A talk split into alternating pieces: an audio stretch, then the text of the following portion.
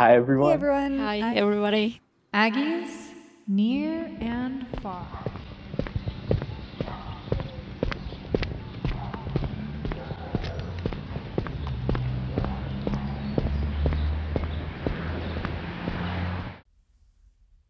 Hey everyone, I'm Marina Mountner, and I will be one of your four hosts today. In this episode, we were able to do three separate interviews about medical school in different countries and the US. We have three guests Doctors Alan Martin, Rosa Rodriguez, and Joseph Fariolo, who were interviewed by three of our Aggies Near and Far production crew Caden Emery, Justin Shane, and Renee Herrera. After our interviews, the production crew also had some reflection.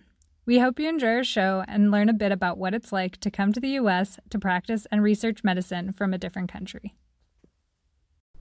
Hi everyone, this is Caden and I'm here with Marina and today we're joined on call with Dr. Alan R. Martin.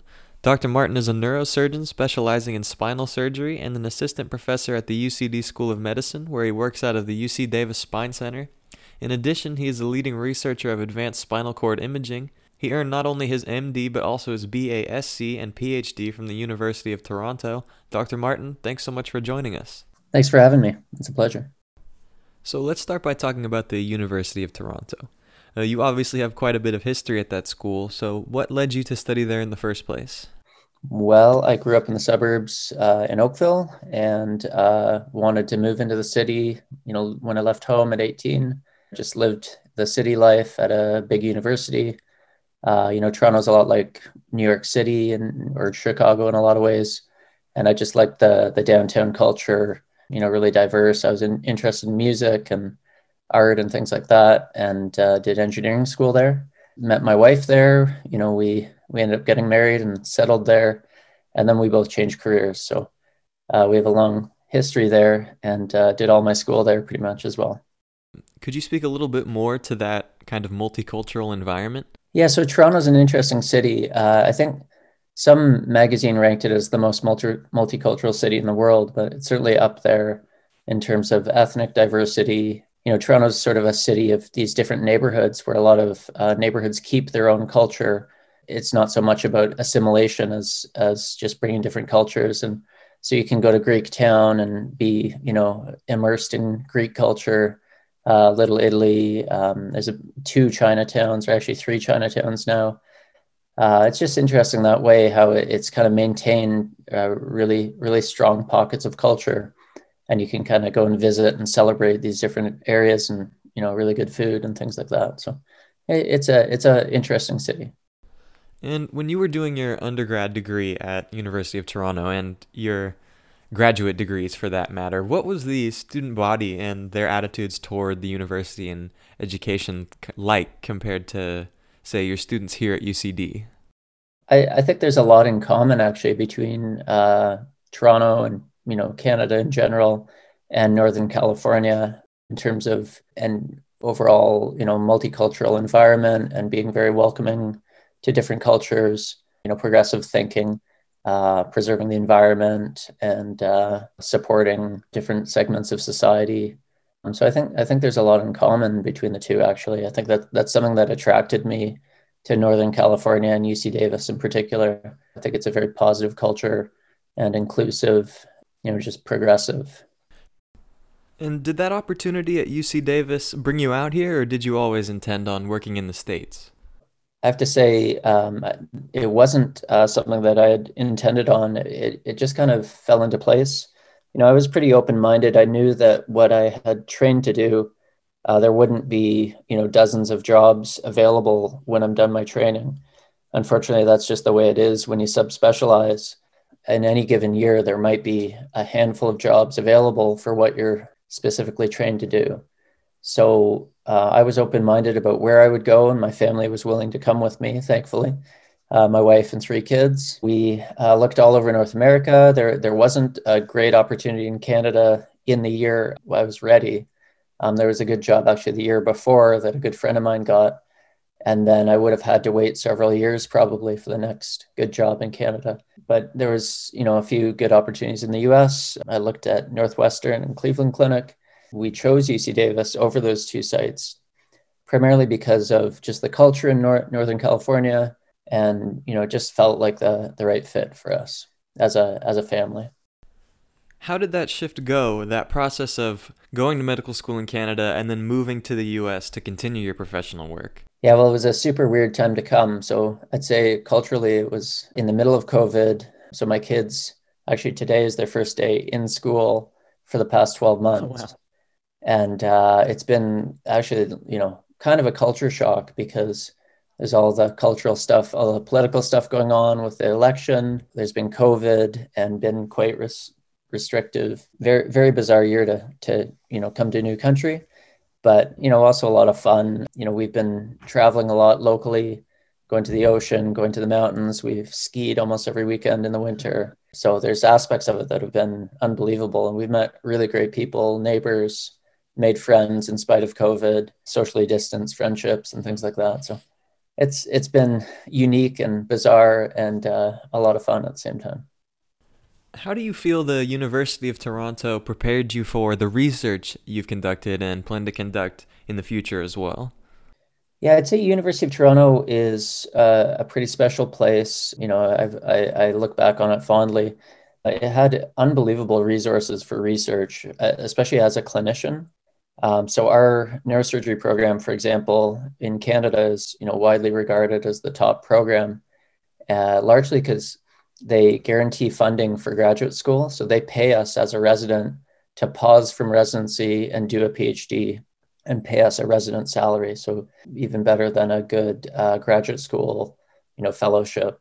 It really entices a lot of people to go into academic medicine and it attracts candidates who are interested in that path. And so that was certainly my case. I, I wanted to do academic medicine.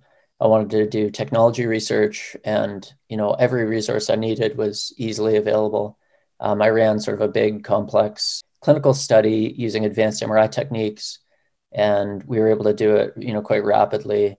And I finished my PhD in three years. You know, learned a lot, and I had all the right teachers. So I, I loved my time there, and I feel like I'm set up for success. I just, you know, need to take the next steps now, which is a little harder when you're on your own, but it, it's going well.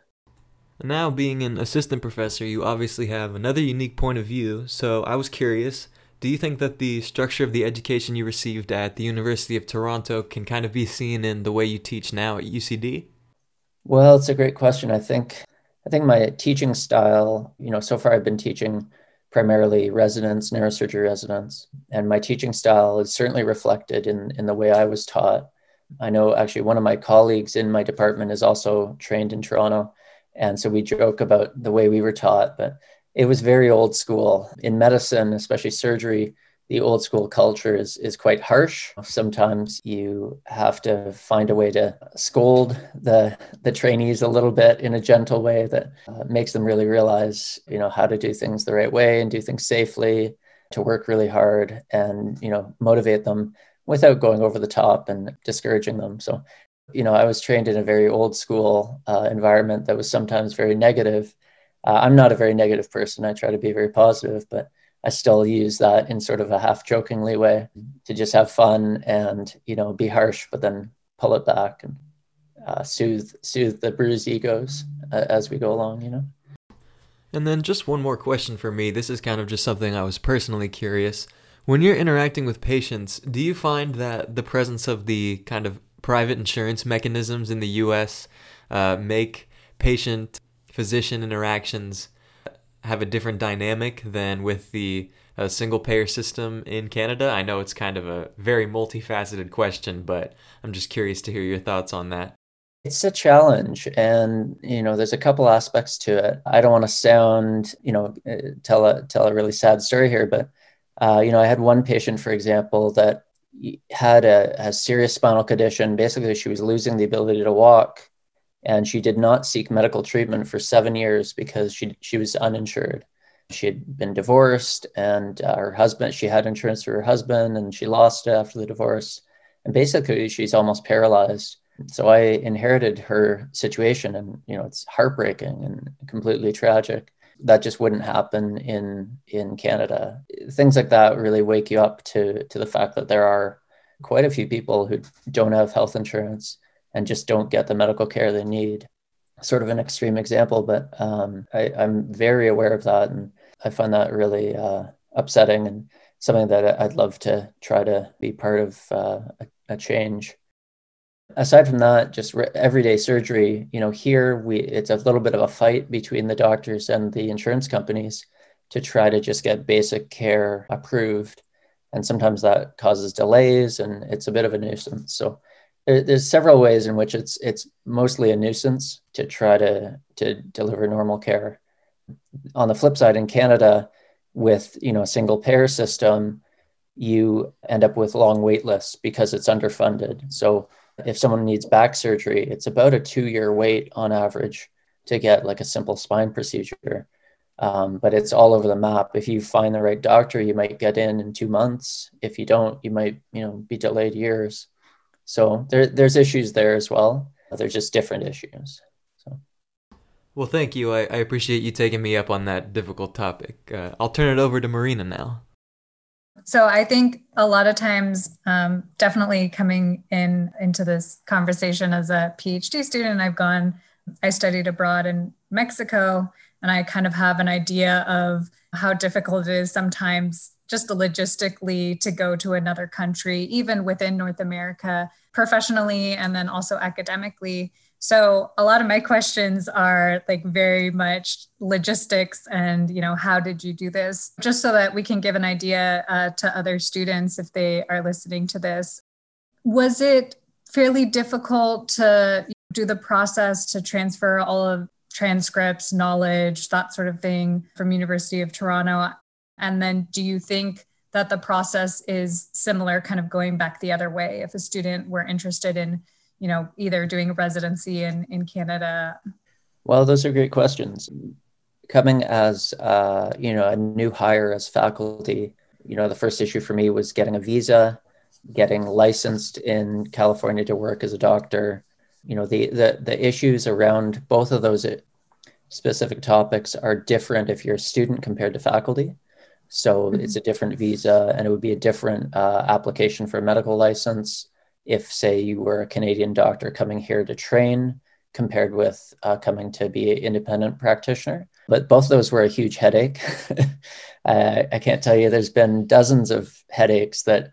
Uh, you know, you just end up scratching your head. You can't believe that you're standing in line, for example, at the DMV for four hours. It was 110 degrees Fahrenheit and I was stuck in a line trying to get my license because I'm not actually allowed to practice at the hospital without state issued ID, as one of the many, many hiccups that we faced. Um, uh, we also had tried to bring our car, which was built in the United States in, in Alabama, exported to Canada, and is now illegal to import to the United States because of one safety issue uh, that neither Honda nor any other aftermarket will fix.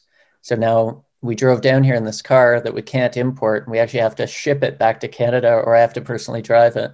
So the the list of these crazy, bizarre requirements is is long. Um, but yes, it's it's difficult, and logistically, it, it takes up a lot of your time and energy. So lots of distractions. But the university's been supportive with my visa, my green card application, all the other stuff is just noise in the background, but it does it adds up to be a, quite a hassle when you when you get to all those details. Continuing on with that um, kind of line of thinking, you were licensed in Canada to be able to um, do your training there post graduation, and then you were licensed here in California. Could you tell us, are they pretty similar processes? Is there something that's glaringly different from them? Just describe that a little bit for us. Yeah, sure thing. You know, you have medical licensing, which in Canada is it's the National Board of Medical Examiners, NBE, whereas in the US it's the USMLE, the US Medical Licensing Examinations. Um, so they're they're basically identical. You know, the content is 99% similar, and you know, there's a written and there's a clinical exam, but uh, about the ha- half of the states in the US recognize the Canadian exam as equivalent and the other half don't. So, luckily, California does. So, that's one issue. Um, but at the national level, getting a visa to practice in the US, the main route to get a visa here is the H1B, which requires the USMLE, even if you have the Canadian exam. So I wasn't eligible because I didn't write the USMLE to get the normal visa. So I had to get a special visa. I came on an O1, which is harder to get. Bottom line is there's, you know, many challenges. Also, the neurosurgery boards, I'm board certified in Canada, but I'm not eligible in the US. So I, I could, unless the rules change, I could never be a US board certified neurosurgeon. That turns out to not be a factor but you know it, it's it's more of a title thing. But at some point in the future you know individual hospitals some hospitals in the us require uh, that you're us board certified so canadian specialists like neurosurgeons just can't be so yes there's there's some definite barriers. Luckily you know uc davis is you know one of the half of the hospitals that allows me to practice without any barriers. And you can get promoted and you know have a normal life a normal academic career. So it's it, there's a lot of headaches but it turns out that that there's not really many impediments for me here at UC Davis. So that's one of the things I had to research and Canadian graduates about 40% of people who graduate at least in Toronto but I think Canada wide in specialty surgery end up in the US so okay. there's a huge uh, population going in that direction in the opposite direction, it's much, much harder to go from the US to Canada, ironically. And I think that's primarily because Canada overtrains in specialty areas and underfunds for positions. So for every position, there's you know 10 candidates with an MD, PhD, 100 publications dying to get in the door. The level of competition is insane it's a bit of a mess that way. I know for an academic spine neurosurgeon, I would have had to wait possibly five years for a job in Canada. And it's just not tenable. I, I had a career before before all this, so I'm a bit older. It, it just wasn't reasonable for me to wait that long. Yeah, actually, I was a little curious. You said you started in engineering. I also started in engineering. I'm still kind of along that line, but um, now I do a lot more policy. Do you think that starting in engineering changes how you are as a medical professional? Yeah, absolutely. I, I am much more of an engineer than I am of a traditional doctor personality. So, you know, I approach things more from a systems point of view. I think engineering education gives you a really good foundation for problem solving and for approaching things as, you know, integrated systems, uh, seeing things just as uh, feedback loops and functional systems and things like that. So I think it, it's a great foundation. Uh, my knowledge of biology and of medical facts and things like that was was very weak coming into medical school. So I knew I had uh, a lot of ground to make up in that direction. A little known secret: I didn't even take high school biology, so I had to write a letter to do my prerequisite university biology courses because I had no interest when I was a high school student. So being an engineer in medicine, I think is unique, but you know, it's all about diversity. So I think having engineers and then having people from a more traditional background, you know, that mix is really what what makes good ideas come together. And you know, it's just another aspect of diversity, I think, in training and, and in thinking patterns that makes great things come together. Mm-hmm. Yeah, definitely. Thank you for your time. And it was really great hearing about your experience and moving here. And welcome to California. I know you've been here now, what, a year, you yeah. said? Um, yeah, that's right. But, Thank uh, you so much. It's a pleasure speaking to you both. Hello, I'm Justin, and I'm joined today with Dr. Rosa Rodriguez. Rosa is currently um, a health science assistant clinical professor with the Division of Child Development and medical director of the High Risk Infant Follow Up Program at UC Davis. She recently completed her developmental and behavioral pediatric fellowship at the Mind Institute at Davis last year. She was born and raised in Santiago, Dominican Republic, where she also completed medical school at the Pontificia Universidad Católica Madre e Maestra. She has also lived in New York and North Carolina, working at the Herbert Irving Comprehensive Cancer Center and did her residency at the Vidant Medical Center. So, Rosa, how are you doing today? Very good. Thank you. So, My first question to you, Rosa, would be you know, you moved to a completely foreign country, and especially you uh, entered the medical field, which is an extremely hard field to get into. And I just wanted to know if did you plan on coming to the US at the beginning? And if not, like how did it come to be? Not at all. My goal had always been completing medical school. So especially specialty and fellowship, I always thought or either Spain or Argentina. But I met my husband, and he um, we met in high school, but uh, we, he also um, wanted to do medical school, and he wanted to come to the the United States. He wanted to have his training here, so I just followed him. That was a big shift for my plans, right? Because yeah. it was like preparing and then coming back to the Dominican Republic. But for him, it was like, no, no, no, we're not coming back. We are, we finish. Well, I mean, we do what we need to do and we stay there. So it was a definitely change of plans at basically at the last minute for me. How difficult do you think it was, like since you diverted from your original plan and then moved to the US? Like, how challenging do you think it was? It was very challenging. First of all, during medical school in the Dominican Republic, we, at that time, I don't know right now, it's been a million years now. At that time, you don't get prepared to um, pass the USMLE boards right? Yeah. You you you don't get that training you don't get that specific like you don't have the time off to study for for the steps while in medical school. So all of that i had to do after graduating graduating from medical school. It was like me preparing for those tests after I mean, years after basic science, right? Step one, it's like a lot of basic science, biochemistry, all of that. And I'm like, it's been years for me. Like, how am I supposed to remember all this? It was like studying basically all over. I did um, several courses to prep for um, the steps, and luckily I, I completed them and I was successful at it. So here I am but it was yeah. like really really hard. And um do you think there were like any cultural differences that you had to overcome when you came to the united states first? And are there any like specific examples you can provide of how you overcame those challenges? Oh definitely. Hispanic culture it's very dominican culture i, I should say. Uh, we are very expressive, very loud. Uh, we like to touch, right? And here, uh, the first thing that yeah. you uh, or that, that I notice is like, oh no, it's like hi with a wave or a shake of hands. It's not like you're gonna go and, and give someone a kiss, right?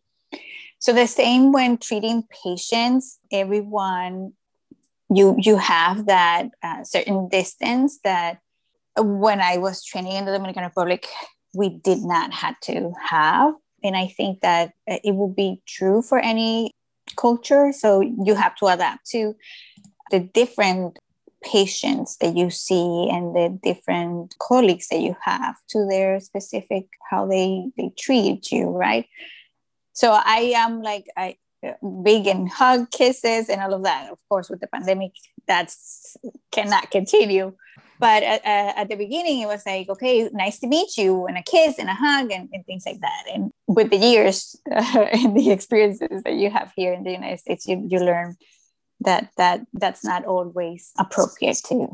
So you you definitely have to overcome those type of cultures. In regards to treating patients, I think very similar.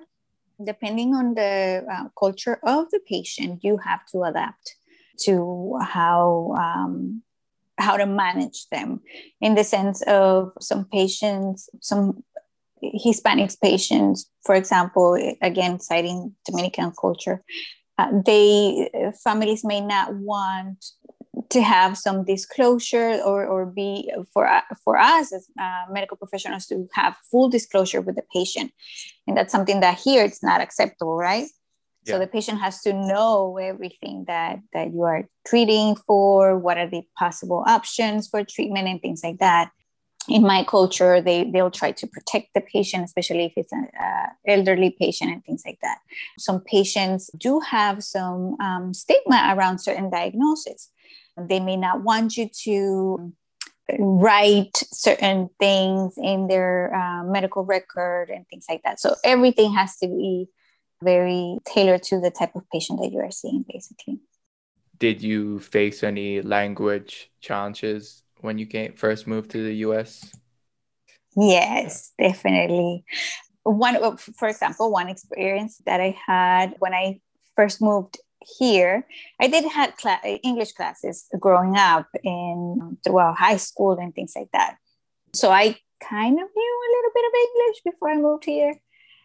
And then having to study for the USMLEs, having to study for the CS mm-hmm. and practice for the CS with this thick Hispanic accent yeah. of mine it was definitely a challenge. At the beginning i could not like i would i would translate in my mind from spanish to english before talking. So you can imagine how stressful for me preparing to the for the cs that was now we medical students don't have to do that that was uh, clinical skills part of the usmles in which you had to treat patients and see patients like you would in a clinic, right? You had X amount of patients, I can't even remember how many now, X amount of patients that you needed to treat, and you had only certain amount of time to complete that visit, right? Yep. And for me, preparing for that, translating from Spanish to English in my head, and then trying to get everything that I needed to get to make it the, the diagnosis and write that note afterwards, it was very hard. It took me it took me a while to get used to the English and not. And still, I, I, I struggle with with eh, eh, grammar and making sure that what I'm saying makes sense. So it's it's a continuous struggle still. How do you think your education in the Dominican Republic shaped you? Well, definitely it shaped the way that I think and see the how I, I see the patients we have a very different type of practice. It's I, I like to call it war medicine. It's not really that bad, but it definitely um, the resources that we have there are scarce. So to my training in the Dominican Republic, a lot of the patients that I used to see in the hospitals, they had to buy their own uh, medications Sometimes they own medical supplies and things like that and bring it to the hospital in order for them to receive the care. So that's why I say like it's kind of a, a war type of medicine that we practice there.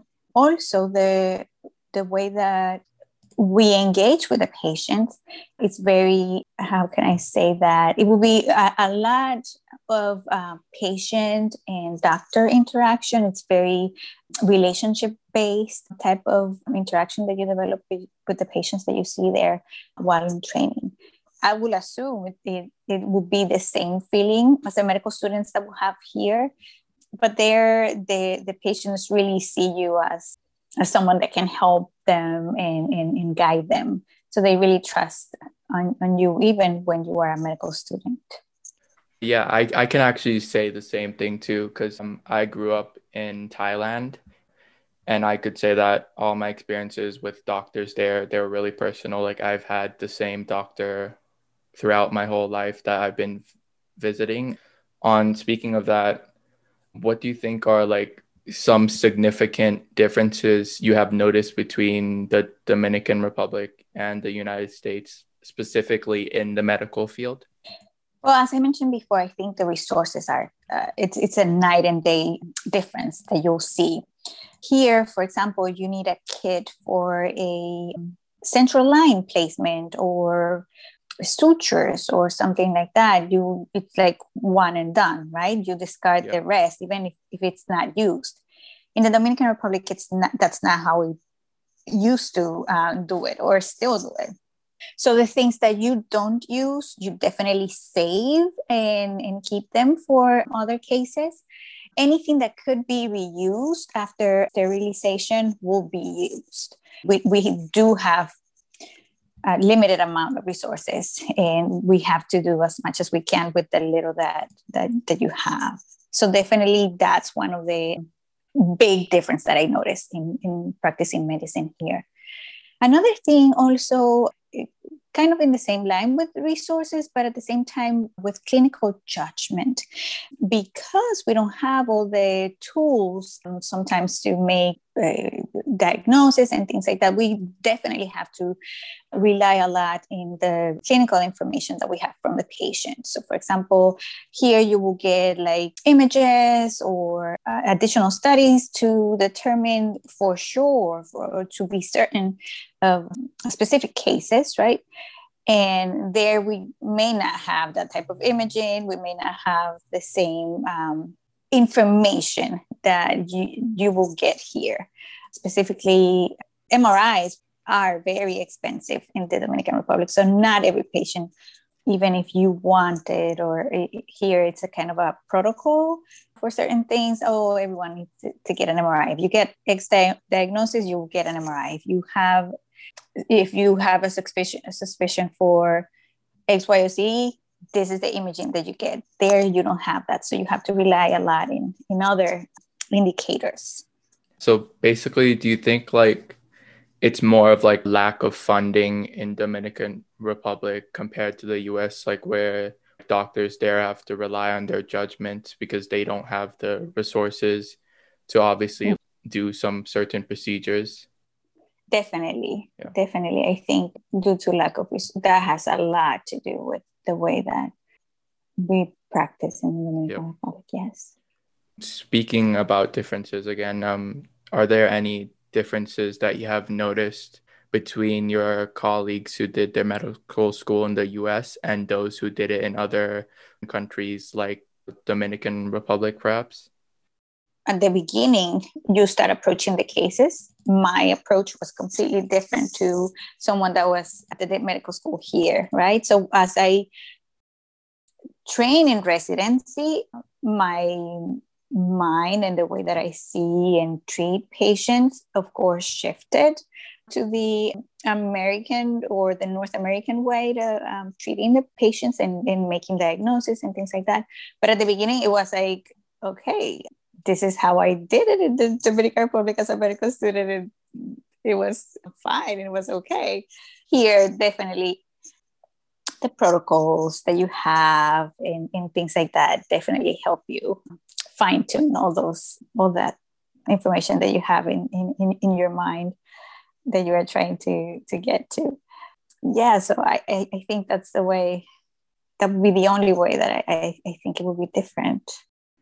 And on to my last question from like all your years of living in the United States, what do you think is the best advice you can give to people looking to move here and pursue a career in the medical field? Well, be persistent. And I think that's the most important advice that I could give anyone that really wants to complete their medical career here in the United States. You need to have a goal, set your goal, uh, and, and don't set short term goals. No, no, no. You need to have short term and long term. You need to know what you're working for, you need to know where you're going to. So if you prepare for that, for where you see yourself in 10 years, 15 years from now, you you work towards that goal and don't give up. Don't take a no for an answer if someone says no here okay look somewhere else because that will be your persistence what but and you're the and being determined is what gonna take you to the uh, next place so i did struggle a little bit at the beginning so i i have to say preparing for the steps and not having research because eh, we don't do research, or at that time again, we didn't do much research uh, in the Dominican Republic. I didn't have any recommend letters of recommendations from US doctors and, and, and, and those things that are so important to have here, or clinical experience in the US either. That's why I looked for a job in research to try to have some papers, um, some publications, and then look for mentors that can help you and, and can write letters for you and can introduce you to others that can help you in your journey. It's very important. Knowing that if you are coming from a, a, a medical school outside from the United States, having someone that can help you find research, mentors, and, and write excellent letters of recommendation for you. It's it's it's so so important to to do and to find. Yeah, I think being persistent applies to any field and also finding connections whether that be um, a mentor a friend obviously you can like find different opportunities from that um, well it was great chatting with you rosa thank you justin yeah. thank you for the opportunity Hi, everyone. This is Renee here with Marina, and today we'll be talking to Joseph Firriolo. Joseph is currently a plastic surgeon resident at UC Davis. He was born and raised in Sydney, Australia, where he completed medical school at the University of New South Wales. After that, he completed his research and research fellowship in pediatric plastic surgery at Boston Children's Hospital in 2018 and matched to the UC Davis program that same year. Hi, Joseph. Uh, thank you so much for being here with us today yeah, thanks so much for having me on the podcast. Um, and I'm excited to get talking a bit about medical school in another country. We're happy to start talking about that too. So uh, let's get right into it. First of all, could you tell us a little bit about medical school in Australia and how it compares to what you know about medical school here in the US? Yeah, so it's um, there are some big differences. First up, we have uh, two main ways of getting into medical school. There's the traditional four year medical school after an undergraduate degree. And then there's also the option to do undergraduate medicine, which is what I did. So, undergraduate medicine implies that after high school, you go into a five or six year program that integrates an undergraduate degree at the same time as teaching medical school. It's a little bit accelerated in that sense, but at the same time, you spend a lot longer in medical school than the traditional four year person. So, I would say the split between the medical schools is about 50 50 in Australia. So if you're coming out of high school, you can apply to about half the medical schools. And if you're finishing an undergraduate degree, then you have access to the other half of the medical school. So that's one of the big differences. I think another one is that we have a lot fewer medical schools. So it's unlike UC Davis, for example, where the medical students will be attached to that main UC Davis Medical Center for the most part. We actually covered a big geographic region in Sydney, Australia. So we rotated at quite a number of hospitals and drove quite large distances around the city as well. But I think in terms of, you know, what it really comes down to and, you know, learning to be a doctor and the basics of taking a good history, a good physical exam, you know, that's all consistent among every country, as is the standard didactics portion um, basic sciences. So there's a little bit difference in the mechanics of medical school, but I think it gets to the same point in the end. Wow, that's really awesome and way different from like how it is here and so unique and like it works out. Yeah, uh, I think it's great if you're someone who knows what they want to do at a young age, then it helps you get there. And if if you discover that you are interested in a medical career a little bit later on after high school, then there's also that option as well. Yeah, based on what you've noticed, do you do you think people tend to go straight to medical school, or do you think they like kind of take a break in between yeah, I think um, it's increasingly common to take a gap year after high school in Australia, especially if you want to go into medical school. And in some regards, that gap year might be to make yourself a more competitive applicant. Um, and in other regards, people just want to take a gap year to have a break and travel and, you know, just after the peak of high school, not necessarily get thrown into an intense degree. So I think a gap year is always a good option. And, you know, in some sense, I did that with my research as well. And for you personally, how was it going straight from high school to medical school right away? You know, it's not the easiest transition. Anyone in medical school would tell you that the learning can be very self-directed, as can learning in residency. And it's it's very true, even though it is an undergraduate degree. Uh, however, being an undergraduate degree, you know, the majority of people I was with were directly from high school. So the faculty knew that very well. And the curriculum and the way didactics were designed did account for that fact. So, you know, they made every effort to make it as approachable as possible. But I think no matter what path you go into medical school, it is a, a entirely new way of learning. It's a, a large volume of content that you have to learn in a small amount of time. And whether it's coming from high school or an undergraduate degree, I, I think is challenging. So at some point, you just need to be thrown into it. Yeah, for sure. How do you think your education in Australia shaped you professionally and personally? Yeah, I think it's a different health system. So, you know, some of my expectations and ideas of what healthcare should be uh, were certainly challenged and contrasted coming to the United States. You know, in Australia, we do have universal healthcare. And so a lot of the insurance issues that I encounter as a resident and have to work around was something that I wasn't prepared for with my medical school. At the same time, in a system with universal healthcare, I think there's a lot more of an emphasis on decreasing costs. So things that we would routinely order in the United States, like a CT scan, needs a lot more discussion and a lot more convincing of your radiologist in Australia. So if you want to order a CT abdomen, you really have to put forth the case as to why this is an important test and why it's the best test and why it's going to help or how it's going to help the patient and change your management. And often the, you know, this is just an, an example of radiology, but the radiologist might come back and say, well, I don't think that's a good enough reason, or, you know, there's perhaps a cheaper test that you might want to try first. And so in that way, I think that medical school in Australia certainly puts a lot more emphasis on history and physical exam, and then really makes you have to justify any labs or additional investigations that you'd like to order. And so that was a bit different as well. Coming here, it's, you know, when I'm on facial trauma call, we routinely get a, a face CT for every patient, and that's not necessarily true in my medical school or in Australia in general. Uh, did you always see yourself starting uh, your career here in the U.S., or did you have other countries in mind? Yeah, good question. I I honestly, for most of medical school, just anticipated that I would be staying in Australia, and more than anything, I think it was American plastic surgery that drew me to the United States. Once I knew that I wanted to do plastic surgery, I had a, a look at the various pathways into plastic surgery, and in Australia, they typically only train, you know, 10 to 20 residents a year that they take in. And in comparison, there's nearly 200 residents that match into plastic surgery each year in the United States.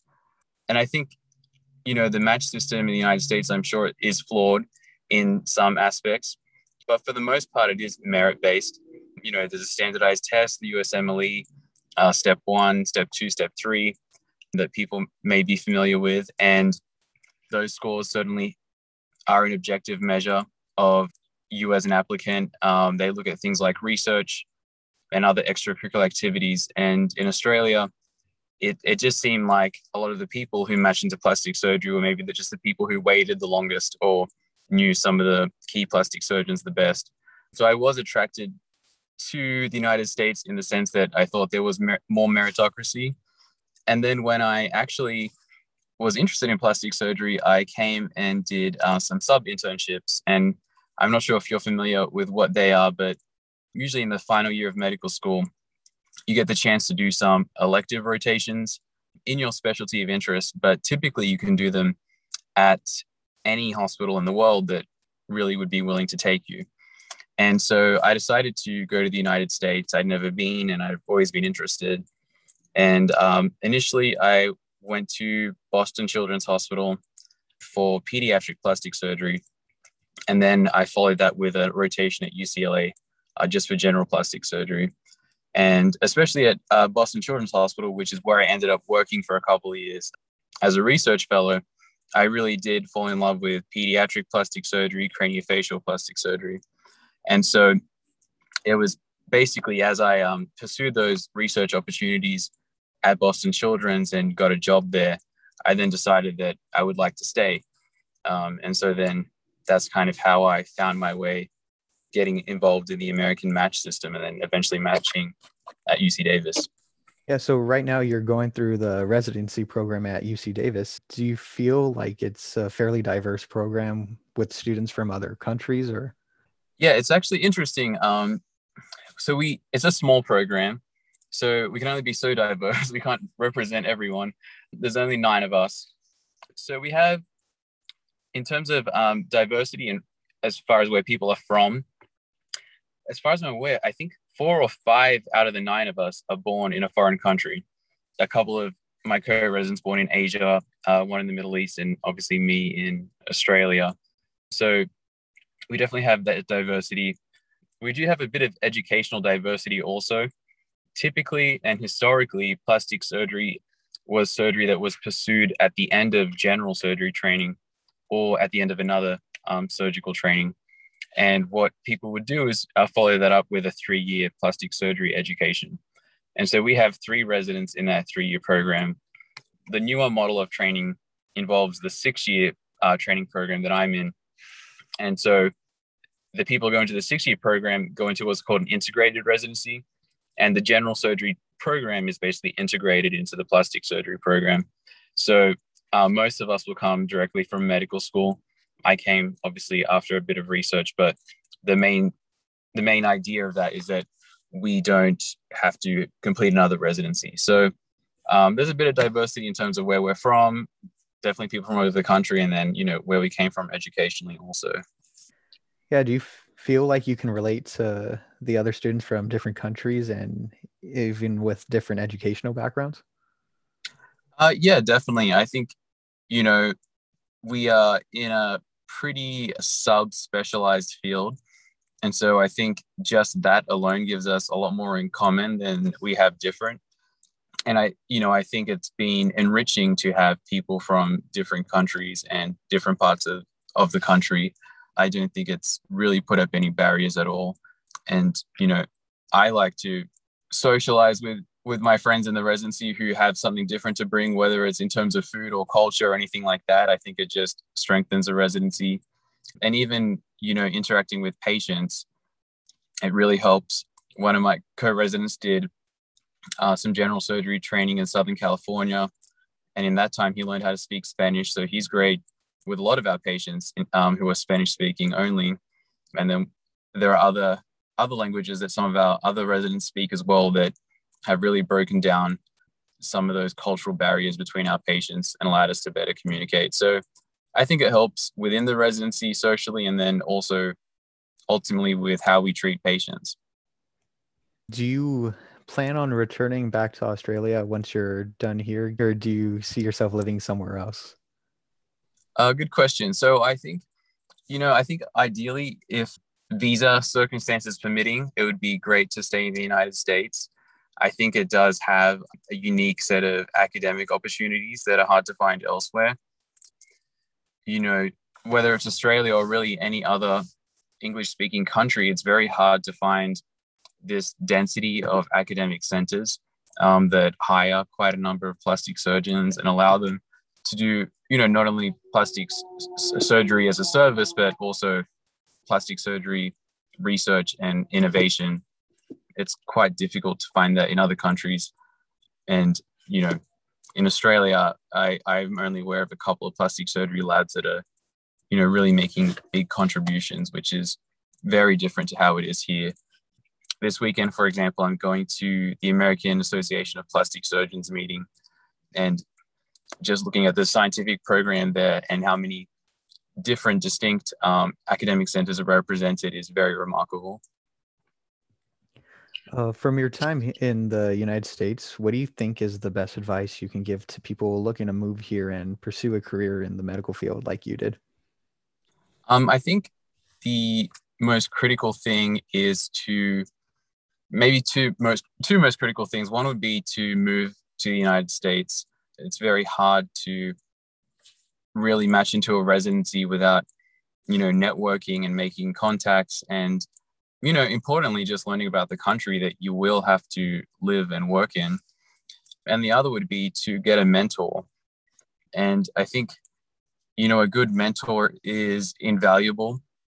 You can find someone who can, you know, help you explore the scope of your specialty. But, you know, it's very common for foreign medical graduates like myself to do research just to strengthen the applications to get in because it is seen as a negative in your application to not be from an American medical school.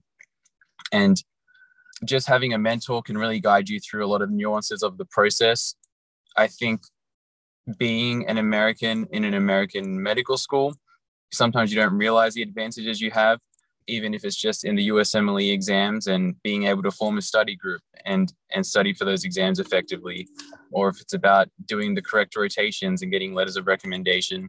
Some of that stuff is not as straightforward as a foreign applicant because you just don't get those cues from your medical school or your environment in general. So I think, you know, move to America, get a mentor. And it sounds like a bold step, but interestingly, I think a lot of people are open to receiving emails um, and just listening to your story. And if they can't mentor you directly, they're usually pretty happy to refer you to someone who can. Um, so I would I would encourage people to you know read actively in your specialty, see who's writing about what you're interested in, and then contact them to see what opportunities they may have or know about. Great. Yeah, I have a couple follow up questions mm-hmm. actually. Mm-hmm. Um, thank you so much for all the knowledge that you've been sharing. I think, you know, a lot of people can really relate to a lot of the questions that you raised in terms of the process of coming to a new country and building up that network. And then on that same note, uh, what's it like being here? Do you have, you know, a pretty firm social network now that that you've been in Davis a while? And then how is it being pretty far from home? And is is that difficult? Yeah. So um, in terms of social network, it has been challenging at times. You know, firstly, when I moved to Boston, I didn't necessarily know anyone. Um, so that took, you know, spending a couple of years there, it took me a while to build up a social network. And maybe the stereotype's true. Maybe Californians are just a bit friendlier than people in the Northeast. I'm not sure. But definitely friends through work, friends through, you know, shared experiences. Definitely made a lot of lifelong friends with some of the people who were also research fellows at the same time as me or who were residents. So definitely easy to set up, you know, those kinds of relationships when you share something in common, like interest in the same specialty. Moving to California, you know, I think residency is very easy to make friends in. Typically, you're around a bunch of people the same age as you. Everyone, well, nearly everyone for the most part, just moved to that city also. So the way things are set up, you know, it's it would be hard not to make friends. And so, yeah, being in Sacramento for nearly three years at this point, um, I do have a great social circle. Unfortunately, one of the realities of residency is that every year people graduate, so you do lose friends along the way. But hopefully, with the new people who come in, you you make some new ones also. And sorry, I, and, I knew you had a second part of the question. Yeah, the, the second part is how do you stay connected back home? You know, I, I think uh, for some international students, either the flight or, you know, the time difference isn't so bad depending on where you mm-hmm. are. Mm-hmm. How, how's that to Australia and um, how do you manage that? Yeah, so you know, I think the biggest challenge obviously has been COVID in the in the recent times. Um, that has prevented me from being home for the last two years or so. But typically, I would, you know, aim to go home about once a year, maybe a little more frequently if possible. The flight to Australia can certainly be a barrier. You know, it's about 14 or 15 hours from Northern California uh, to Sydney Airport. So that can, you know, that's it's, it's obviously not possible to do a weekend trip or anything like that. And the cost can also be a huge barrier.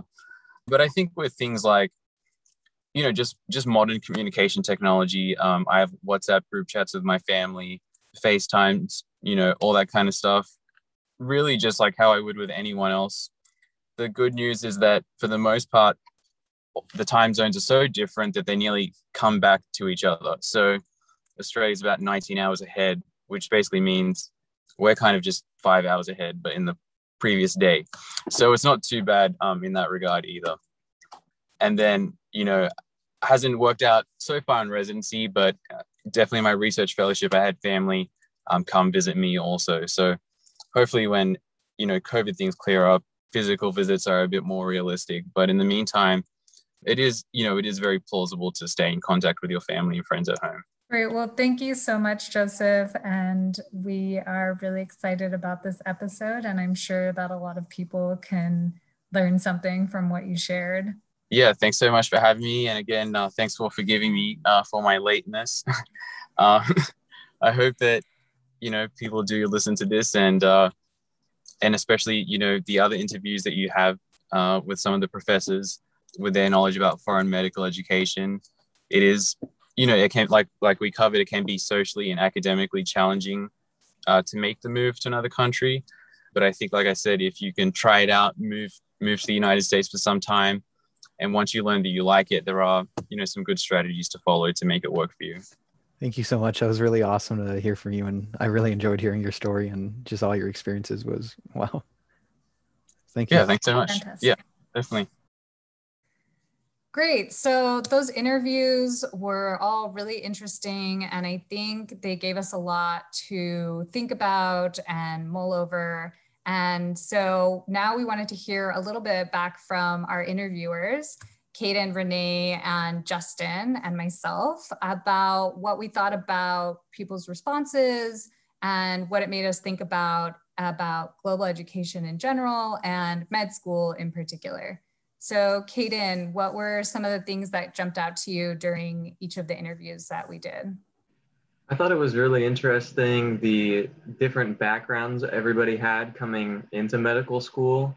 It was it was interesting seeing how um, it could kind of be like an unexpected route. So, uh, Dr. Martin, obviously coming in as an engineer and then switching to be a go down the surgical path and uh, Dr. Rodriguez not even planning to have moved to the United States, but um, having made that transition nonetheless. Uh, it was just really interesting the, the themes of kind of persistence and obviously there's a lot of logistical uh, traveling uh, obstacles that can come in their way but it was it was really interesting hearing everybody's um, process going through all those logistics and and you know, coming out on the other side better for it and having having learned a lot from uh, those various challenges, but be they uh, linguistic or you know uh, just cultural in general, and it was pretty inspiring.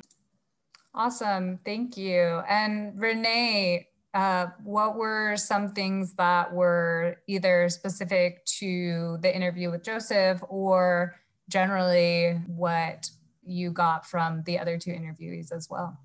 Yeah what i thought was really amazing is like it was a good representation of like maybe different backgrounds of their different countries of origin but like it talking to them and hearing their stories it really felt like you can't like really pin down like any experience to any region and it, like it really seemed like everyone had their own experience and it was really amazing just to listen to it. All these people from like outside the us coming here to pursue a certain career they had such different stories, but yet they had also so many similar things, such as struggles in trying to find a mentor. At the end of the day, it was just, everyone kind of had the same similar mindset and had the same amount of passion for the field that they were entering. Above all differences, it was just really amazing to see that.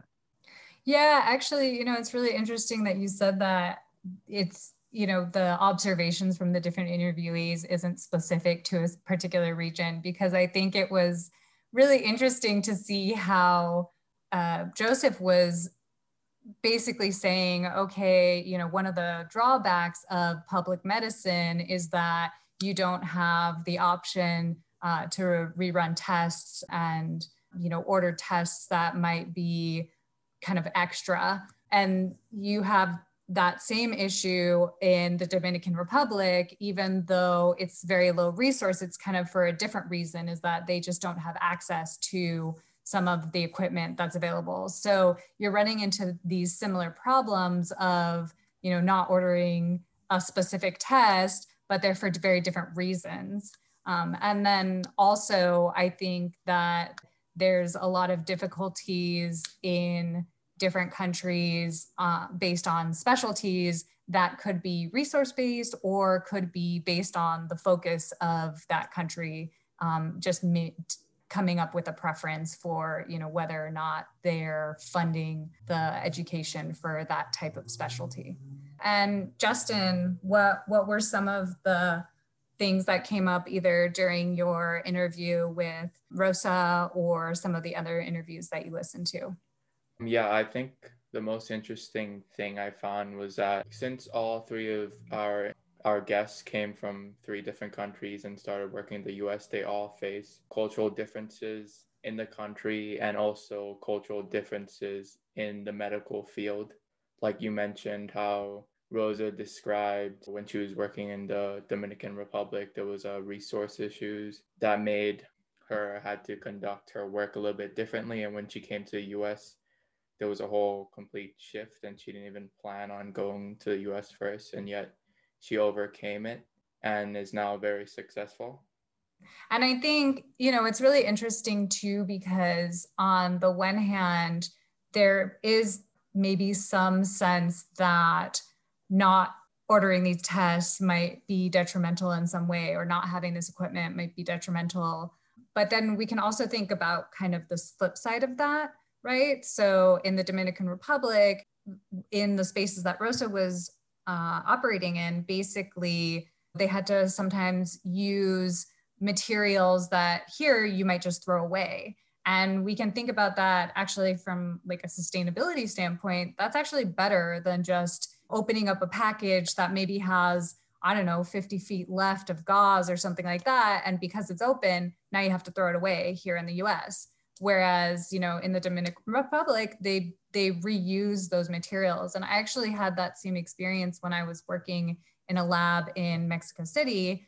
We were reusing pipettes. Um, and what we would do is once you use the glass pipettes, then you would wash them, um, rinse them, let them dry, and then we would autoclave them. And here, those things are a dime a dozen, and you just toss them out. And on the one hand, it was great because we're reusing those and not just throwing away them away all the time. But then on the other hand, it's more dangerous and there is some issues with still cleanliness. And for example, when I was washing the pipettes once, uh, I broke one and it like lodged in my in my finger. And so there's kind of these many different issues of resources, practices, culturally appropriate uh, standards, all of that. Um, so it's really interesting to see how that changes and and also understand that it's not that one is necessarily better than the other. Um, and i think you know obviously we have kind of the quote unquote survivor bias right? That all of the people who we interviewed are people who came and stayed in the us to be medical doctors so their experience is going to be really different and the things that they care about in the field of medicine are going to be really different than somebody who is from their country, who stayed in their country and practiced medicine in their country. Um, and so I think that we always have to have that kind of in the back of our mind. Well, thank you guys. And I really appreciated all your effort on this episode. So until next time, this is Aggies Near and Far. Hello, everyone. Thank you so much for listening, and we hope you all enjoyed this episode of Aggies Near and Far a podcast dedicated to fostering global education for all at UC Davis. The information contained in this podcast represents the views and opinions of the original creators and does not necessarily represent the views and opinions of the Aggies Near and Far organization. We are always looking for students interested in furthering our mission to foster global education for all at UCD. If you are a student who has studied abroad, a student from another country, or are just interested in intercultural exchange, we'd love for you to share your ideas for episodes with us. We're especially looking for students excited about sharing their experiences, conducting interviews, and illustrating their respective cultural events and significance. If you'd like to join our mission or just know a bit more about us, you can look us up as Aggies Near and Far on UC Davis Aggie Life, Facebook, or Instagram, or send us an email at aggies.near.far at gmail.com. This episode and others can be found on our Spotify, SoundCloud, iTunes, and Stitcher.